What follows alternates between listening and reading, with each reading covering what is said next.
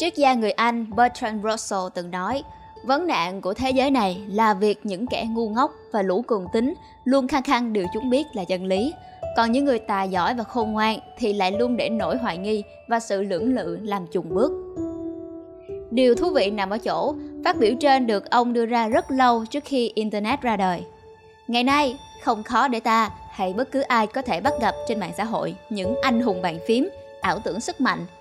Ở đây cụ thể là những kẻ sẵn sàng đáp trả ý kiến của người khác bằng một bình luận dài như sớ văn và đinh ninh rằng quan điểm cũng như kiến thức của họ đưa ra là không thể bàn cãi. Như Russell đã từng phát biểu, người càng thiếu hiểu biết thì lại càng trở nên hống hách và độc đoán khi phát biểu. Xin chào, chào mừng bạn đã quay lại với Mây Cộng Podcast. Mây Cộng là nơi mà những con chữ không bị giới hạn, những nội dung chất lượng được truyền tải một cách đầy đủ và những thông tin được chọn lọc một cách tốt nhất. Podcast của chúng ta ngày hôm nay nói về hiệu ứng Dunning-Kruger, kẻ ngu dốt ngỡ mình hiện tại. Đây là một bài viết của Wabi Sabi Studio. Các bạn có thể tìm đọc bài viết này trên tab Mây Cộng. Và bây giờ, mời các bạn cùng mình tìm hiểu về hiệu ứng Dunning-Kruger. Khi con ếch kêu to nhất, có thể là con ếch nằm ở dưới đáy giếng lâu nhất.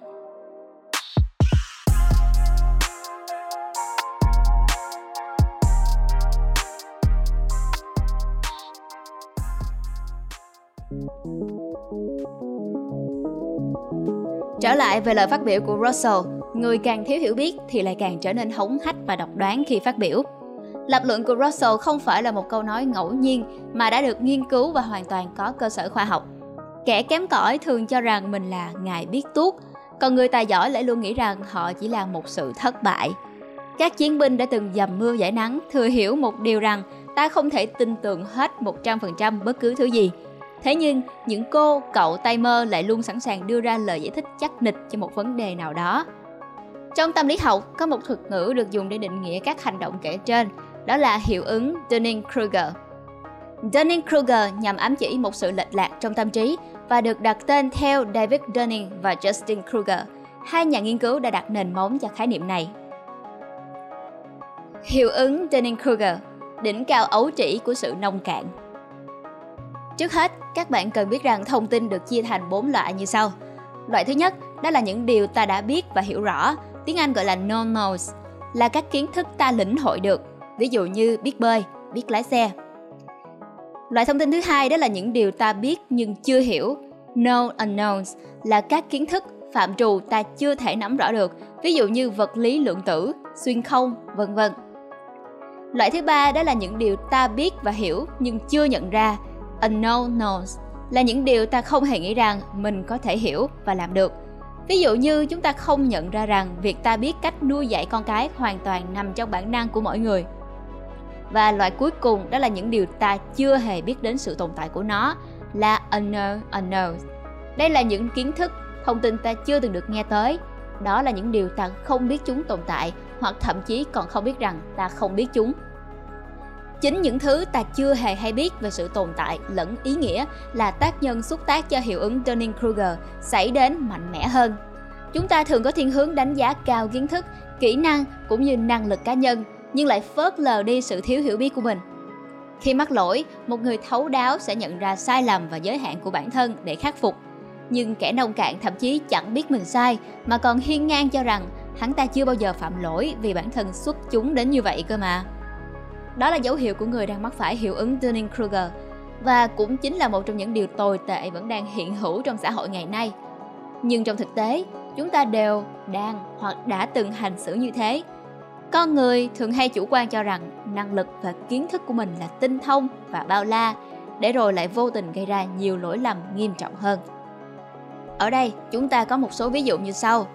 Những người sử dụng súng thường tự tin cho rằng họ có đủ kiến thức an toàn sử dụng vũ khí, nhưng lại đạt điểm thấp tèo trong bài kiểm tra an toàn sử dụng. Nhân viên phòng thí nghiệm y tế, những người xử lý mẫu cho các kết quả xét nghiệm y tế, dù tự đánh giá mình là người có chuyên môn cao, nhưng họ chính lại là những người kém nhất trong công việc của mình. Nhiều người cao tuổi luôn cho rằng họ lái xe giỏi hơn tất thảy, nhưng lại có nguy cơ gây tai nạn cao gấp 4 lần những người khác. Các sinh viên đại học có thành tích kém rất hay đánh giá cao năng lực của họ trong những kỳ thi hoặc cho rằng họ sở hữu kiến thức uyên thâm trong lĩnh vực mình đang học tập. Những người thể hiện tệ nhất nhì trong một cuộc tranh luận đã đánh giá quá cao phần trình bày của mình. Họ nghĩ rằng họ đã chiến thắng 59% trong các cuộc thi, khi mà thực tế họ chỉ thắng được 22% trong số đó mà thôi. Nhưng bạn ơi, tôi thật sự xuất chúng đấy. Chắc hẳn sau khi đọc qua những ví dụ kể trên, bạn cũng sẽ có suy nghĩ tương tự như tôi sau đây đúng không? Ơi, mấy người đó ngốc hết đừng nói. Tôi biết mình tệ ở đâu, hoặc là việc gì thì tôi cũng không nên nhúng tay vào. Vậy nên, nếu tôi đã tự tin về lĩnh vực nào đó rồi thì đố ai làm cho lại luôn. Đã có bao giờ chúng ta nghĩ rằng việc cư xử như một kẻ tài ba thực ra lại là một ảo tưởng chưa? Sự thật là có rất nhiều lần ta đã bị điểm mù Dunning-Kruger che mắt lúc nào không hay. Theo lẽ thường, chúng ta hay gặp phải điểm mù trong những việc liên quan đến vấn đề nhận thức cảm xúc. Thử ngẫm xem, đã bao nhiêu lần chúng ta suy bụng ta ra bụng người, bao nhiêu lần ta đã giận cá chém thớt hay xem mặt mà bắt hình dông. Đã bao lần bạn chọn cách đi ngủ để giải quyết những phiền muộn, bù đắp quá mức đến nỗi nuông chiều bản thân, hay bạn để cho những ghen tức chiếm trọn lấy lý trí. Có bao giờ bạn tự nhìn nhận bản thân và thấy mình chả khác nào một kẻ vô cảm chưa? Vâng, chúng ta đều từng có những lúc tồi tệ như thế đấy. Thế nhưng, nhiều người trong số chúng ta lại không cho rằng năng lực của mình kém hơn những người khác. Và rồi, nghiên cứu cho thấy những cá nhân xếp hạng thấp nhất trong các bài kiểm tra cảm xúc khách quan nghĩ rằng họ dễ dàng thấu hiểu và kiểm soát được cảm xúc tốt hơn những người còn lại. Chưa hết, chính những người trên cũng thể hiện sự miễn cưỡng trông thấy khi được phản hồi về điểm số cũng như đón nhận những đóng góp giúp họ cải thiện trí tuệ cảm xúc của mình một cách lãnh đạm Thật ra, họ phản ứng như vậy không chỉ là đối với cảm xúc thôi đâu, mà dường như sẽ là đối với tất cả mọi thứ. Phần lớn các cá nhân duy trì những thói quen không tốt cho sức khỏe lại tự tin đánh giá bản thân mình khỏe mạnh hơn so với thực tế. Những người đạt điểm kém trong các bài kiểm tra thường đánh giá quá cao khả năng nhận thức và phân tích của họ. Trong khi đó, những người đạt điểm cao có xu hướng đánh giá thấp khả năng của họ hơn. Nhóm người có quan điểm thiên vị chính trị cũng rất hay có những niềm tin rất phi thực tế. Họ đặt niềm tin quá nhiều hoặc quá ít vào các con số liên quan đến những thứ như chính sách phúc lợi hay các thống kê chi tiêu ngân sách của chính phủ.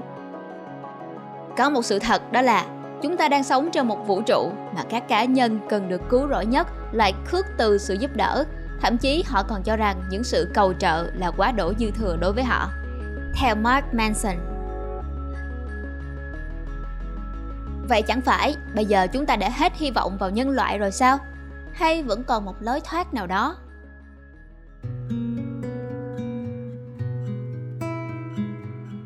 Nghịch lý vượt qua vô minh The Paradox of Overcoming Ignorance Có lẽ điều khó nhằn nhất của hiệu ứng Dunning-Kruger đó là nó cực kỳ khó để chế ngự.